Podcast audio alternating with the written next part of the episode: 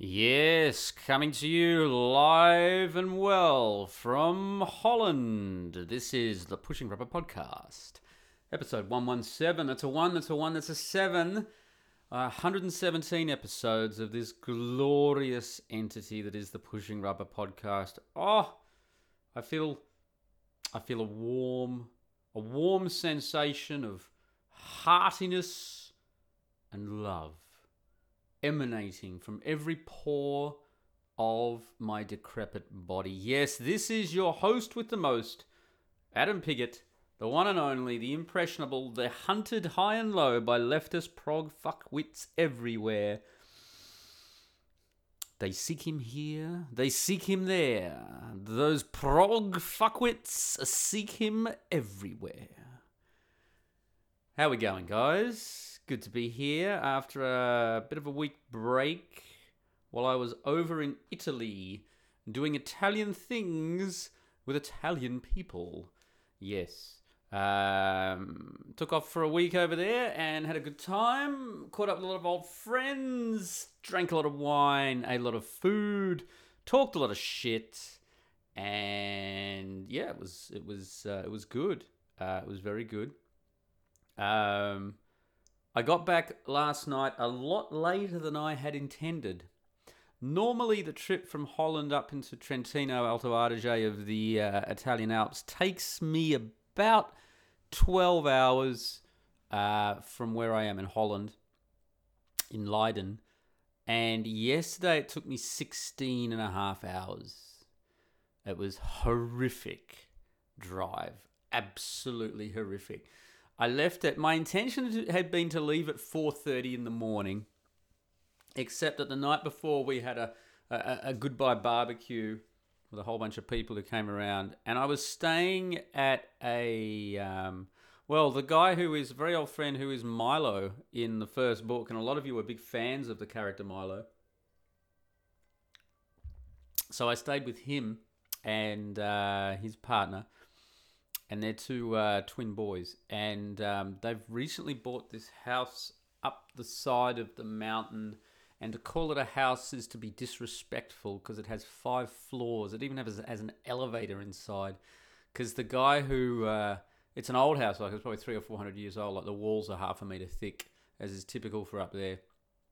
And this this professor or something had it before them, and and had this idea of turning into this mega bed and breakfast with like 25 rooms. So there's something like 10 kitchens in this place. And he did it all by hand, and there were all these sliding walls, and it doesn't make any sense. But it's it's halfway up the mountain, and the view is unbelievable. And you know, as Milo said to me, he's like, "Dude, why am I gonna?" And Milo's Australian, his old Australian buddy of me, mine. He's like, oh, "Dude, why am I gonna? Why am I gonna get a house down the bottom of a valley where can I look at other houses? I want to be up, you know, up looking out, and he's, I think, it's about 1,200 meters or something. 1,100 meters is the altitude to this place.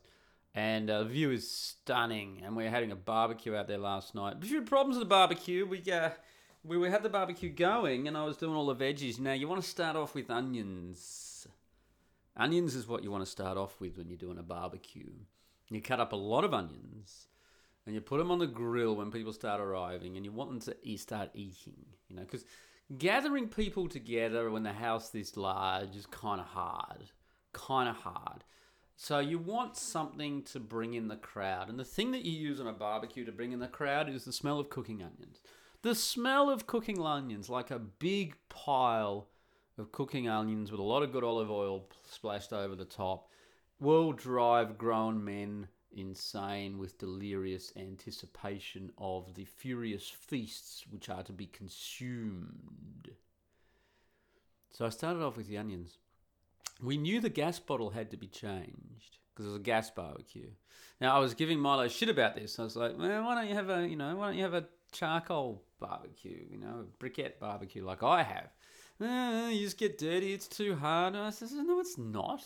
It's not hard. It's too hard to like. Takes too much time. So the problem I have with gas barbecues is, is, is it's it's a kitchen outdoors. That's what a gas barbecue is. A gas barbecue is simply a kitchen outdoors. That's all it is. You're just you're just cooking outdoors on a, on a hot plate. That's it. But the taste is fundamentally the same as what you would do in the kitchen. And as events turned out, uh, this turned out to be very uh, a good way to, to test this theory, and it was completely correct. So we ran out of gas. Now we knew we were going to run out of gas. We had the second bottle there, so we hooked up the second bottle. Now Milo and I had a bit of trouble getting the top off. Eventually, we worked out how to get it off. Hooked it up. Beauty, no gas. And straight away, Milo was like, "Ah, it's fucked. It's all gone to crap." I was like, "Dude, dude, calm down, calm down. It's not that bad. We'll work it out." Well, we didn't work it out. Uh, for some reason, the gas wouldn't come. And uh, we tried and tried and tried and tried and tried and tried, and more and more people are turning up. Essentially, Milo was like, "Dude, we're just going to cook this in the kitchen." Now, this is not as simple as it seems in a five story house, even with an elevator. So, lugging all the stuff back inside into the kitchen, and uh, and then of course the whole point is to have the barbecue. I mean, this is gutting. It was gutting because the whole point is to have the barbecue outside with the amazing view. Everyone's there. Like literally, literally the way it's set up, you got you've got the house to your back, the the mountainside in front of you with the valley dropping off uh, this huge steep descent, and you're on this and you're on this uh, deck with the barbecue there facing out. I mean, it is absolutely the best place to have a barbecue I've ever seen in my life. It is shockingly good. I would post up photos, but he, he's a friend of mine, and it's not. It's, you know, I'll post up photos and you can identify where it is. But the I won't do that. But uh, trust me, amazing place to have a barbecue. So then to have to go inside and be upstairs on the second floor in the kitchen by yourself, pushing fucking sausages around a pan on an electric stove, is a is a bit of a come down from the glory heights of mountain barbecuing that we had. So another guy turned up, good friend of mine. I'm talking about it, local Italian boy. And he's like, "Let's have a try." So we try it again, and she takes off. So I'm like, "Oh my god, it's working!" So I rush upstairs to Milo. I'm like, "Dude, dude, it's all on. Barbecue's on." He's like, "Oh, okay, food, man. Oh my god, amazing! I'm coming right down." And I go down, and I just watch as I'm cooking. I'm like, "Why isn't the plate getting hotter?" And I'm looking underneath, and and the gas is just getting lower and lower and lower and lower. And I'm like, "Oh no, this gas bottle's just a bitch. It's an absolute bitch." A troia, as you say in Italian. Great word, troia, bitch. Together with ball breaking bitch. Let's make it a ball breaking bitch. Troia. Also, a troia is someone who's. It's also like a. Troia is a great word. It's like bitch plus slut plus ball breaking. Ah, it's just great. Great word. So that, that gas bottle was a troia. And uh, like Troia from Helen of Troy. Helen of Troy? She was the original Troia. That's where it comes from. Troy, Troia. Good on you, Helen. We've been insulting women for thousands of years because you were such a fucking slut. Anyway, gee, I love history. Finally, we worked it out after some false starts, and Milo, you know, hopes up, down, hopes up, down the gas bottle had been overfilled. So when the when the when the gas was coming out, it was too cold. So what we had to do was we wrapped we wrapped a uh, a towel around the gas bottle head to warm it up, and we managed to consume enough gas that then it started flowing correctly, and we were off. But there was no real difference in taste between the meat that had been cooked upstairs and the meat was then cooked out on the barbecue because a gas barbie is simply, like I said, a kitchen outside. That's all it is. It's just a kitchen outside. Uh, whatever, you know. And Milo was like, oh, dude, it's so hard to start, you know, oh, fucking charcoal. Uh, it's not. You get the chimney. Now, the chimney is this thing that looks like a bloody chimney and has a handle on it, and it's got a, a grating a third of the way down, and you, you put you put your brick briquettes are much better. I started off with charcoal. I was a real charcoal guy, but I'm a convert to briquettes. And here's a why. Briquettes. Here's a why. A, it's much easier to measure. B, it's much less fucking dirty and mucking around. See, it's much easier to keep a, a, a, a constant temperature where you want it. Now, when I when I slow cook on my on my barbecue, I like to have it at 225 Fahrenheit. Between 225 and 250, that's the, that's your pleasure zone, particularly for pork and lamb and those sort of things. That's where you want to have it. With briquettes, I can hit that every time. With charcoal, it's much, much harder because you've got tiny little pieces of charcoal, you've got big, massive chunks of charcoal, so the heat generated from that is all different. It's all over the place. And you're not going to go in there and break it up by hand because A, you're going to get absolutely filthy, and B, you're just not going to do that anyway because you're going to get absolutely filthy. So, but briquettes, oh my god, briquettes, pour them in, throw a couple of firelighters underneath, light it up. 20 minutes later, Pour that into your barbecue, job done. And that'll last you, briquettes will last you for three hours if they're good briquettes. Good quality briquettes will last you for three hours. And absolutely, absolutely brilliant, brilliant way to barbecue. I, I, don't consider a gas barbecue to be a barbecue, frank, quite frankly. I don't. I don't consider a gas barbecue to be a barbecue. I consider a gas barbecue to be a kitchen outside. That's all it is. If you want to barbecue, you need you need you need flame. You need flame. Whether it's briquettes, whether it's charcoal, whether it's good old fashioned wood, whether it's grapevine cuttings from the virgin cantina of the 27 virgins, whatever. But it's got to be a naked flame. That's a barbecue. Gas is not a barbecue. What gas is, is a kitchen outside. And listen, I'm happy to hear any contrary opinions, uh, but I will preempt that by saying that any contrary opinions to this are all wrong. You're all wrong. Because the taste that you get from open flame is completely different to the taste you get from gas or electricity. It's, it's, it's completely different. I'm sorry. No, I'm not sorry at all. I'm not sorry. I'm absolutely not sorry. So we had a very nice barbecue. I had the guitar, I took one of my guitars over with me. We played tunes late into the night. We did Requestville. Any request, if I didn't know it, I quickly looked it up on the internet on my phone, found the tab, played the song. Everyone was happy. Uh, worst request I got was Hotel California. Gee, it pains me to play that song. That was my worst request. Best request was Into the Great Wide Open by Tom Petty. It's like, oh that song. That song. So I worked out how to play it. Hang on. And I've never I've never worked out how to play this song before. I'm assuming this guitar might be a little bit out of tune. Let's have a shot. Oh, I was pretty drunk that night too. A lot of red wine. let me see. See if I remember it. No.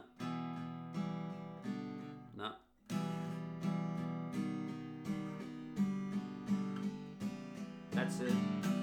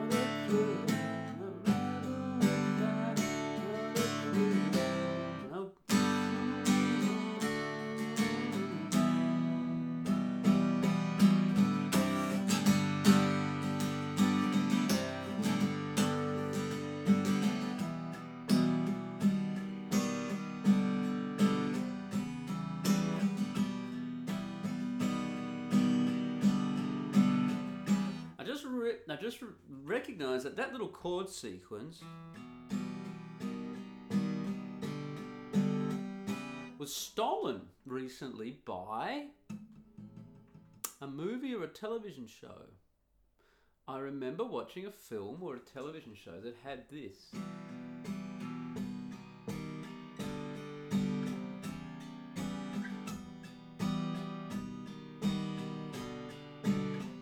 It's like one of those little passing moment shoot. I think it was a British one, something like from Working Title Films, something like that. Um, but anyway, I haven't played the guitar for a long time on the podcast, so there you go. A little bit of a ah, snippet of Great Wide Open by Tom Petty. Tom Petty, you're either you're either a Tom Petty fan or you're not. Um, and uh, I was a Tom Petty fan back in the day. When I say back in the day, we're talking. What are we talking? Um, Thirty years ago, something like that. Um, but uh, I, I was a bit of a Tom Petty fan, and uh, I'm actually thinking I might go out and get some of his uh, albums, starting with Into the Great Wide Open, on on on vinyl, of course, because um, now that I've uh, left uh, the great ex-wife, um, and she kept the stereo. Uh, it was a little CD thingy. It was nothing particular. Uh, that was a gift from a good friend.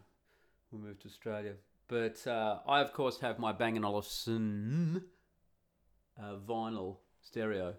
Um, so all my music now in the house is off that. That's what I listen to music on. Um, so I might go pick up some Tom Petty albums. I might do that because you know what? He's just he's one of those he's one of those artists that that he's a good musician. A good well, he, was a good musician. He was a good guy. Lyrics are interesting. Yes, it's not highbrow. Yes, it's not going to challenge your expectations. But you know what? A lot of the time when you listen to music, you don't want to be have your expectations challenged or your mind blown. You just want to hear some nice tunes. Into the Great Wide Open. That was a great album. That was a great album. Just for summer afternoons. And the thing is that listening to that 80s kind of early 90s music, it kind of takes me back to that time as well, you know, when I was carefree and stupid and a total beater. Um, so, uh, so anyway, we had the barbecue, we had the big night. Let's see if I can keep this on track. Let's see if I can wind it back to where I started off with or not. Um, and uh, my plan was to to leave, get up at four and leave at four thirty. And I, I told my mates there that that's my plan, and everyone was like, "You must be crazy! What do you want to do that for? You can't drive 12, 12 hours on five hours sleep." So against my better judgment, I listened to them, and instead of setting my alarm for four a.m., I set it for six, uh, which meant I got out of there at six thirty a.m. on Sunday morning. Now you would think that that would be okay. Because I said, to, as I said to them on the on the Saturday night, I said, look, I really want to be the other side of Munich by nine o'clock in the morning. That's what I want to be. I want to be the other side of Munich by nine o'clock in the morning. To have any chance of getting to where I need to go on, you know, getting in. Because if I leave at four a.m., I'm home by four thirty. Sorry, if I leave at four thirty a.m., I'm I'm home by five p.m. in the afternoon and that's that's still good. You can cruise home, you can unpack the car, you can get some dinner, you can have a beer, you can chill out. It's it's just all good. Um, but I didn't get out until six thirty on a Sunday. Now you'd still think six thirty on a Sunday you'd be fine. Nope. Um, I got down from Val di Sole down onto which takes about oh, about an hour or so on a clear run, which I had a clear run to get down to the main valley in the Adige Valley there near Trento. Um, and you've got the autostrada up to Brenner, Brenner, Bremer Pass, which goes over into Austria to Innsbruck. And by the so by the time I got that down there, it was 7:30 a.m. on a Sunday morning. It should have been dead. It was absolutely heaving with traffic going the way I was going and I thought, oh my God, no. So I got up to Innsbruck by about. Oh, I can tell because someone messaged me. Hang on, someone WhatsApp what what WhatsApped me uh, when I was in Innsbruck. When what time that happen? Let's have a look. That's from Ron. Nine o'clock. I was at Innsbruck, and I my original plan had been nine o'clock. Get the other side of Munich. Um, needless to say, I did not get to the other side of Munich anywhere near what I wanted. Um, I should have gone the Strasbourg route, but I didn't. I went the Munich route, even though my GPS was telling me to go Strasbourg. I was like, nah, because it takes you back up through the mountains and it's windy, windy, windy, windy. And I just had enough. I just wanted to get on the autobahn and blat, go for it. Um, the traffic was horrific. The traffic jams were horrendous. 30 minutes here. Oh, you have 26 wait minutes wait time here. Oh. At one point, it told me that the GPS told me to get off the autostrade. Just get off. Just get off. Just abandon it. In the middle of fucking nowhere, middle of Germany. And I, against my better judgment, I went with it. And it took me on this hell route, which of course everyone else was on as well, because all of them were telling their G their GPSs were telling them to take the same route. Here's the thing. Here's the thing. Like if you're living in in the middle of Germany in some nondescript little country village and suddenly suddenly on a Sunday afternoon, the road, which is your little country village road, is completely because I just went from traffic jam on the autostrada to traffic jam on country village roads because everyone else got off. It was just ridiculous. I couldn't believe it. And it took me back to the A3 again. Uh, I think it was trying to avoid Frankfurt or something. Uh, it was just absolutely, absolute nightmare. I didn't get to Frankfurt until 6 p.m. And from there, it's still a good four hours, but last night it was another five. I didn't get back till 11 o'clock at night after leaving at 6.30 in the morning. It was absolutely abominable trip. Abominable. Horrendous traffic. And I thought, because I was supposed to leave tomorrow on the Tuesday, and I thought, oh, I'll just go on the Sunday and I just won't hit as much traffic because the uh, only people going back will be, you know, tourists. Well, everyone was going back. Holy fuck never making that mistake again. Never going to Italy by car in August again. Ever, ever, ever. But I had to take my holidays at this time of year. Um, for the first time in my life, I listened to podcasts while I was driving because I managed to work out how to download podcasts onto my phone. And then I managed to work out how to Bluetooth my phone with my car's entertainment system. This is all completely new to me. So, um, Aaron Clarey, I was listening to your podcast, listened to one of the great ones one as well, uh, driving across, and it was kind of bizarre because I think it was his episode three. Uh, oh, what episode was it? I can't remember which one it was. Which ones did I listen to? Let's have a look here. Let's have a look. Um, the Clarey Podcast 293, Clarey Podcast 303, 305, Older Brother, Brother Podcast 53, and also listened to one of um, the Great Ones podcasts, um, which was, let's have a look here, uh, Stating the Obvious, Repeat 408 the Infinity Illusion, which was weird. Um, but one of the podcasts I was listening from Clarey, um, he suddenly began because you know we sponsor each other's podcasts. So, oh, Adam Piggott pushing over. Then ah, Adam Piggott, and he started he started calling me a hero, which was a bit embarrassing. It's a bit embarrassing, but then again, uplifting when you're stuck in massive traffic jams. So I think at that time I was screaming down the autobahn. Now remember, for all the listeners who don't understand, the autobahn uh, for long sections has no speed limit. You can go as fast as you want. The problem is not going as fast as you want. The problem is other cars in the slow lanes deciding that they're going to pull out and go around someone and they don't check in their rear view vision, vision mirror to see you barreling down on them at 220 kilometers an hour, which is what I was doing. Um, because I'm in the nice Mercedes, um, relatively new C Class Mercedes with a nice level of horsepower. Uh, and I was gunning it because I was so annoyed at being so late on this trip, which didn't help me anyway. So you got three lanes mostly. A lot of the places it's two lanes. So if you're gunning down and you're on the left hand lane doing major speed, you've got to really be checking out those cars in front of you. Your scary point is just let's say there's uh let's make it simple. Let's say it's a two lane highway because there are two lane autobahns with no speed limit as well. Uh, the scary moments are when you're coming up to someone. If you're coming down on the left hand lane and there's someone in the right hand lane who's a lot slower than you, but they're coming up to someone who's even a lot slower than them. That's the scary moment for you.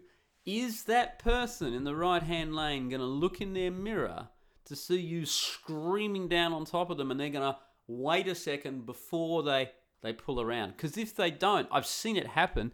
The closest I've ever seen to a live accident in front of me that didn't become an accident, and I still to this day I do not know, was the last not this trip, but the last one I did. And I was in the middle lane, sitting on about 150 kilometers an hour.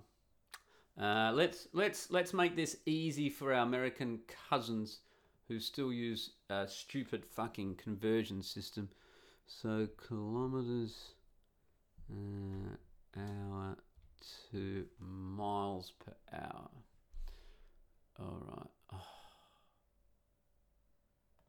You're going to give me a fucking converter? Fucking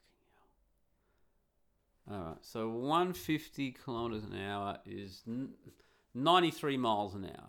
So I was sitting in the middle lane. This was the last trip, not the one I've done now. Uh, I was sitting in the middle lane doing about 93 miles an hour. And I looked in the rear view mirror, vision mirror, and I was behind someone who was behind someone who was slow. So there was three of us in the middle lane and I looked in my rear, rear view vision mirror to check before I was going to pull out and go around the two cars in front of me. And I saw this Mercedes coming down, must have been doing 250 kilometers an hour, which is 155 miles an hour. Easy. Easy. I mean, I'm cruising along doing 93 miles an hour, and you look in your rear vision mirror to see, and it was there was a hill behind us. We got down a hill, so on my rear vision mirror, I had a lot of, I could see a long way back. This guy was coming in fast, really fast, and I was like, oh wow, he's going fast. And then I turned back, or I put my eye, I'm almost looking forward, but I bring my eyes back from a rearview mirror down to the car in front of me, ah, the car, two cars in front of me, and at that point, the car in front of me decided to go around the slower car that both of us were behind. And in a moment, I thought to myself, oh my God, what is gonna happen here? I thought all of this in a split second because that's how fast this car in the left hand lane was coming down. And then I turned my gaze to the left to see this fucking Mercedes fly past me on full brake lock. This guy did the emergency stop of emergency stops.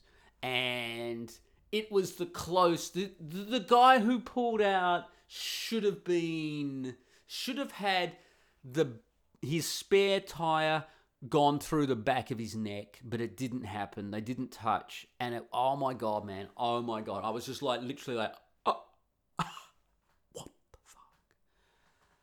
To the guy's credit, who was in the fast lane, he didn't go berserk. And he almost died. I mean, this guy almost died. And he was in a suit. I mean, he must have been in a 300,000 euro Mercedes That's why you pay 300,000 euros for a car because it stops like that. That was really impressive. It was one of those Mercedes, the same sports Mercedes that leads the Grand Prix around, uh, the pace car, the, whatever it is, um, the safety car. It was one of those. It's like, oh, wow, wow. Anyway, so that's the scary part about the auto autobahn. Uh, so the fastest I was going was about 220 kilometers an hour, which is let's have a look, 137 miles an hour. So that's what I was when I was doing fasty, fasty, fasty stuff. That's what I was sitting on because that's about as fast as I want to push my car, uh, and that's pretty pretty fast. Um, and so it was amusing to me listening, and my name came up on Clarey's podcast, uh, where he starts t- calling me a hero for some reason, which was nice, uh, but embarrassing. And then a hero who can't drive. Apparently, I sit in the in the I sit in the left hand lane doing the speed limit while I was doing 136 miles an hour and going past people like they were standing still. I was listening to Clarey give me shit that I don't drive fast enough. Um, amusing, amusing. But hey, you know, everyone's got to give give someone else their, you know, someone else their shit. Um, by the way, I've got a. Uh,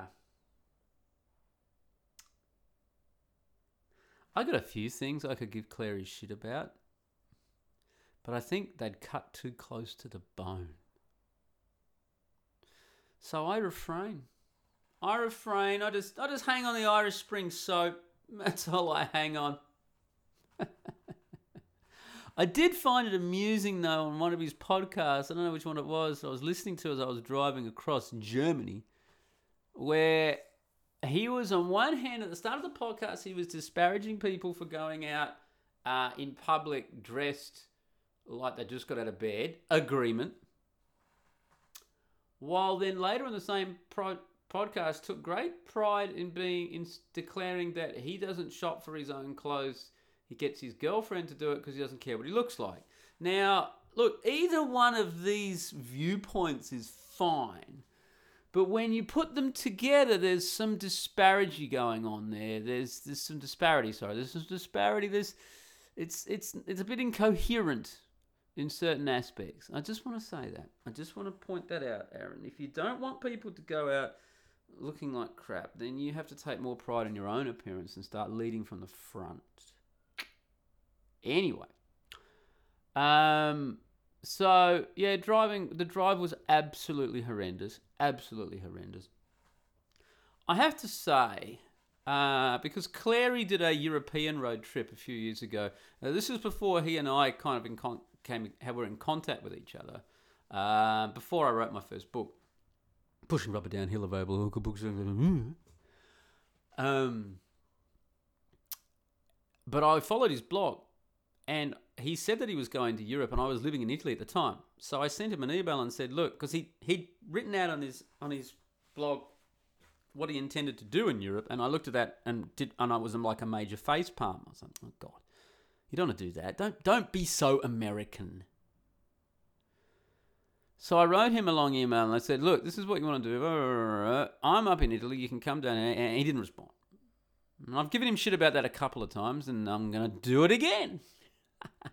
anyway, one of Clarey's complaints uh, when he came back from Europe, because he had a lot of complaints about Europe, it, it wasn't what he wanted. It was, it was very, it was very disappointing for young Aaron.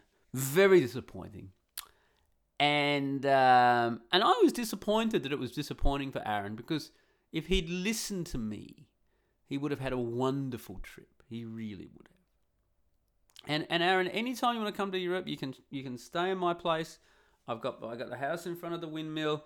I'll pick you up at the airport, and we'll go for a drive over to Germany in the uh, uh, no speed limit autobahn. In fact, I'll pick you up in my mate's Mercedes because uh, he's got an AGW uh, sports coupe, and that thing goes like a fucking shower of shit. And he keeps saying to me, "Hey man, you want to take it to Germany and give it a shot, Aaron? Anytime you want, just land in Amsterdam. I'll pick you up." And we'll go do a bit of a drive, a country drive through Germany. I don't think he'll take me up on that offer because he's gutless. Um, but one of Clarey's complaints one of Clarey's complaints about Europe was that you have to pay to go to the bathroom on the major highways, particularly in places like Germany. Now, in Italy, you don't. Italy, you don't. Uh, but in Germany and Austria, you do. Uh, Holland, you do as well. Holland, you do as well. I haven't been to France. I've never been to France. Can you believe that? All my years in Europe, and I'm literally about a three hour drive from the French border where I am now. I've never been to France. I've got to. I've, I've got to go to. Well, I'm going to be going to France for work actually at the end of this month. So I am going to be going to France. But I, I can't. I can't say for France, but I assume that'll be the same. You have to pay for toilets. It's seventy cents, seventy euro cents. That's what the going rate is to get into one of their toilets. And Clarey thought this was absolutely abominable. And I used to share his opinion so I'm coming in, I'm buying fuel, I'm buying something to eat and drink, and you're going to charge me to have a slash. That's just rude. You know what I mean? That's just, you know, it's just like, where's the service? Where's the service going here? You literally, uh, your your pit stop um, is a vulture perched on the side of the highway or the freeway. That's what it is in this respect. There's absolutely no service whatsoever. I've changed my mind on that, and that's after driving in the US. Because in the US, you don't have to pay for the toilets uh, on the sides of the roads where you stop to get fuel and all the rest of it. And, you know, fuel up, eat up, you know, fuel up the car, fuel up the body. You know, you don't have to pay for the toilets in America. You don't have to pay for them in Australia either. And I got to tell you, uh, the toilets, the bathrooms in the US that I sampled on the side of the roads and service stations, fuel stations were absolutely horrific. It was like walking into Africa. It was it was horrific. I mean, there's no way I'd do a number two. Absolutely no way. I mean, so dirty so disgusting on every way. And the worst part, the worst part of the toilets in the US is even if you wash your hands, it doesn't matter, you're still doomed. And that's because they haven't set it up correctly. In every fucking bathroom that I went to in the US, there was a door with a pull handle. This means to get out of the bathroom, you have to place your hand on the handle and pull. Well, what this actually means is that it doesn't matter how well you wash your hands, because that means naught. Because the fact that you're grabbing the handle at every other person that's had to use that bathroom has grabbed themselves means washing your hands was completely superfluous. By grabbing that handle, you are now diseased. Because every fuckwit who didn't wash his hands grabbed that same handle to walk out of there. So it's horrific. Whereas in Europe, not only are the bathrooms spectacularly clean in comparison, but they're designed in a way that from the moment you walk in to the moment you walk out, your hands do not need to touch the surface of anything. So when you stand and have a piss, it's a it's a sensor. It will flush itself after you walk away. And then you place your hands under the faucet and there's another sensor and it tells you eh, time there's the soap, there's the stuff, yeah. And then you go out, it's either an automatic door or an air door or some other place that you or it's this no door but they've designed it in a way that you know it's still private with no doors. So you walk through makes a big difference.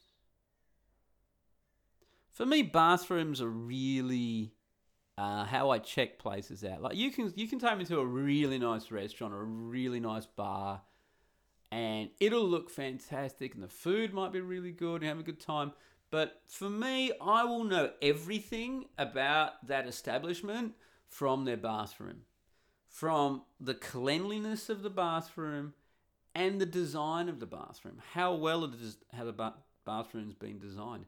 Is it a really good bathroom? Let me tell you, if you're going to uh, think about opening a bar and you want to attract girls to the bar so the boys will then buy the girls drinks, your bathrooms have to be really special for the girls side of it. Really special because that's where it all happens for the girls.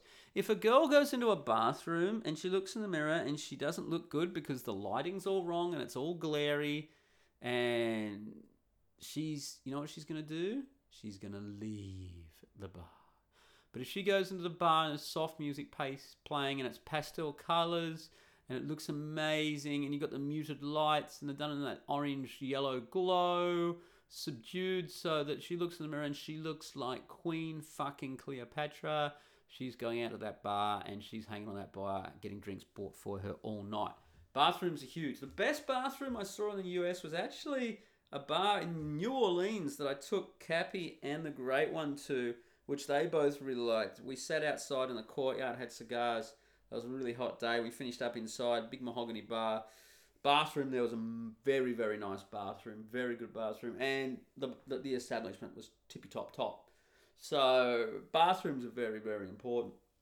So um, yeah I, i've got no problem at all with dropping 70 cents in now after what i saw in america. And by the way australia australia is no better.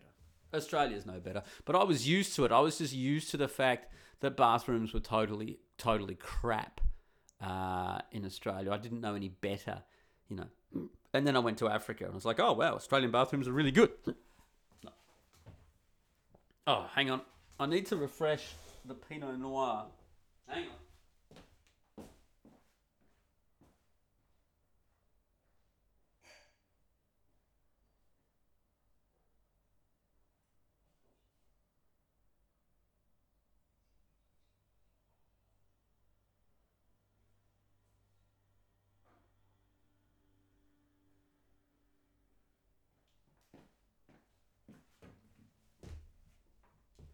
Main reasons I went to the US was to, apart from catching up friends, was to uh, restock my wine cellar.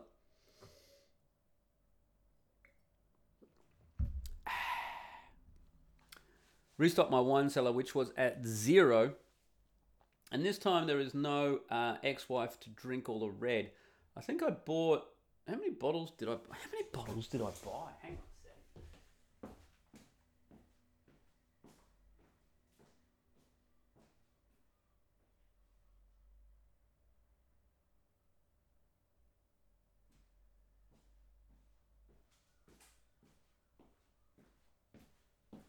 48, 48 bottles. I bought 48 bottles, uh, 30 red, 18 white, and I'm drinking a sensational Pinot Noir. And the reason that I stock up over there, and that should do me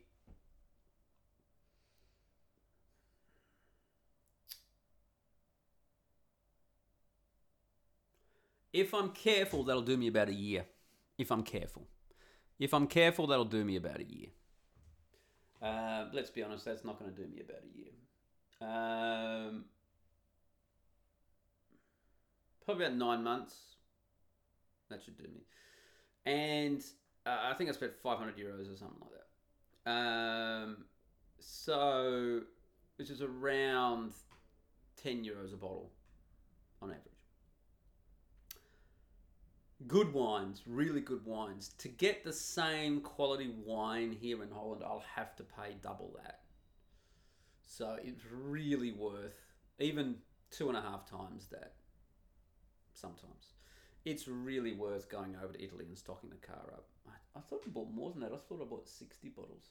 Ah, and he bought 48. Damn. Mm. So, um, yeah, got a lot of wine. Um, and it was a good time. It was a good time. Um, but I'm glad to be home, and I have another week off work, and that's kind of how I wanted it. I had about five days off from work. I've taken three weeks in total. I had about five days off. Then I jumped across to Italy because I left on the Friday, so I got back on the Sunday, and now I've got another week off. It's Monday today, uh, and that's the way I like to play it. And this week is just going to be a bit of a. I've got a bit of work to do uh, work finishing up the blog, work on my next book, work on a couple of projects. I'm doing some um, bit of copywriting for someone. Um, going to write a vision statement for a company, uh, get that all sorted out for them. So I just got a bit to do, but also I just want to have a bit of a bit of a downtime at my own place. And it was re- oh. so I got home last night, eleven o'clock, absolutely fucked, absolutely fucked, and it was just really nice coming back to my place because it's a really cool place that I've got here. I've really managed to land on my feet, and I feel like a bit like this trip over to Italy has been like a bit of like a closing of the chapter, a major chapter in my life. But it really felt like a closing. We were we were sitting outside at the barbecue. I was playing on the guitar. Everyone else was singing and having a good time. It's a real group thing. It wasn't like playing the guitar like I'm taking over the whole thing. It was just like everyone was like, "Yeah, get the guitar, do that, yeah." And I was just taking requests, but then occasionally I'd just break a song out of my own. and uh,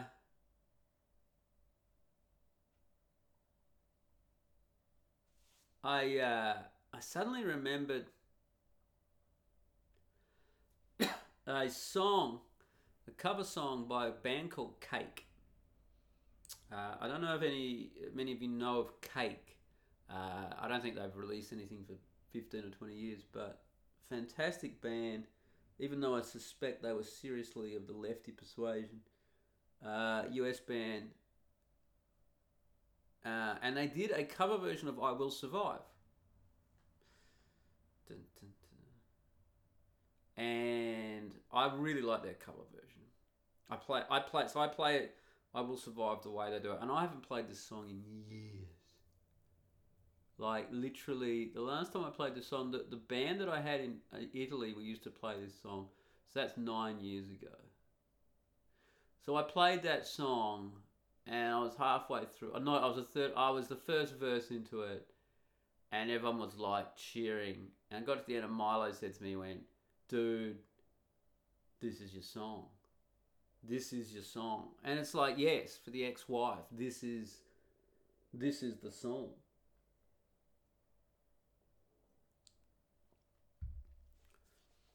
I will survive. How does it go? At first, I was afraid, I was petrified, kept thinking how I would live without you by my side. And blah, blah, blah, blah, blah, blah, blah, blah. Walk out the door. And I was singing, man, and I was singing it, and everyone around me, every single person around me, people that I love to death, people that I've got, well, Milo, I have 25 years of history with a lot of other people I had 20 years of history with. Um, and everyone was cheering it on. And it just felt like like a catharsis moment. Something had lifted off my shoulders. And today I got up and I feel different. I do. Um, I really feel like I've closed closed the chapter, as it were. I'm not hundred percent over the whole thing. Um, you still get the moments in in the least expected moment. Everything that you've lost, and everything that happens, hits you like a brick from nowhere.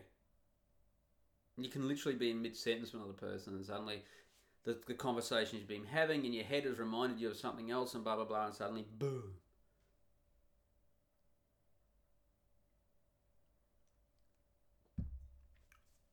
But I do feel like this trip and that moment, it's just like turned a whole a whole corner, and uh, that's important. That's important. Very, very, very, very important. I'm actually going to write a post on uh, how to how to survive divorce because I feel just writing it down so I don't forget. Nothing worse than someone on a, you listen to someone on a podcast going, "I'm going to do this," and you're like, "Oh yeah, I really want to read that," and then they uh, forgot. So I've written it down. I'm going to write something on how to survive divorce because uh, I'm speaking from experience. I'm not going to get personal on it. I'm not going to get, and I've I've really tried my damnedest to maintain throughout this whole episode, and it's been coming up to ten months. Uh, I've really tried hard to maintain um, not giving out personal details because I just think that's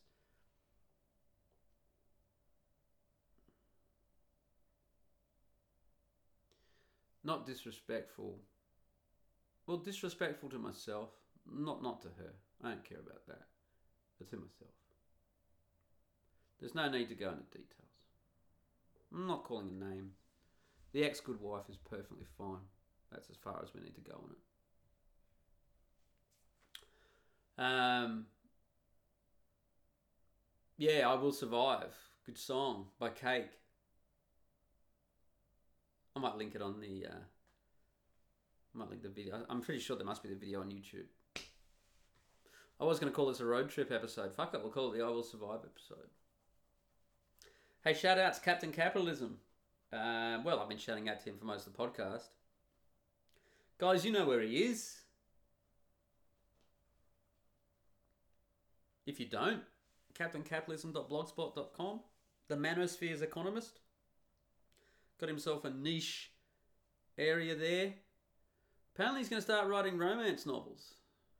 Huh.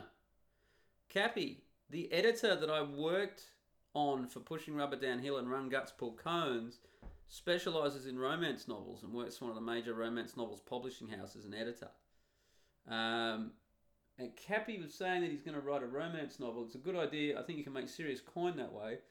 Um, there's a book that you want to read, Cappy. Hang on a sec.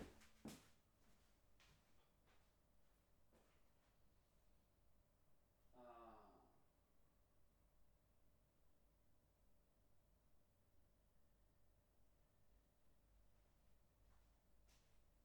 Damn, I can't find it.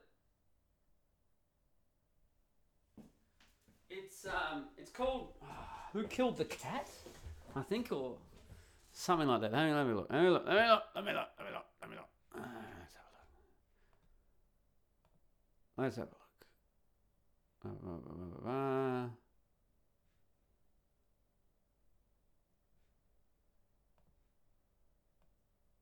Who killed the cat? Is that what it is? Who?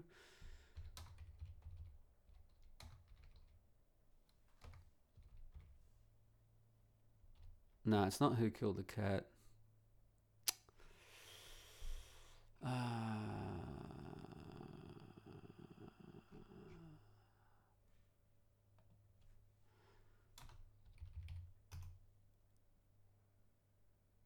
no.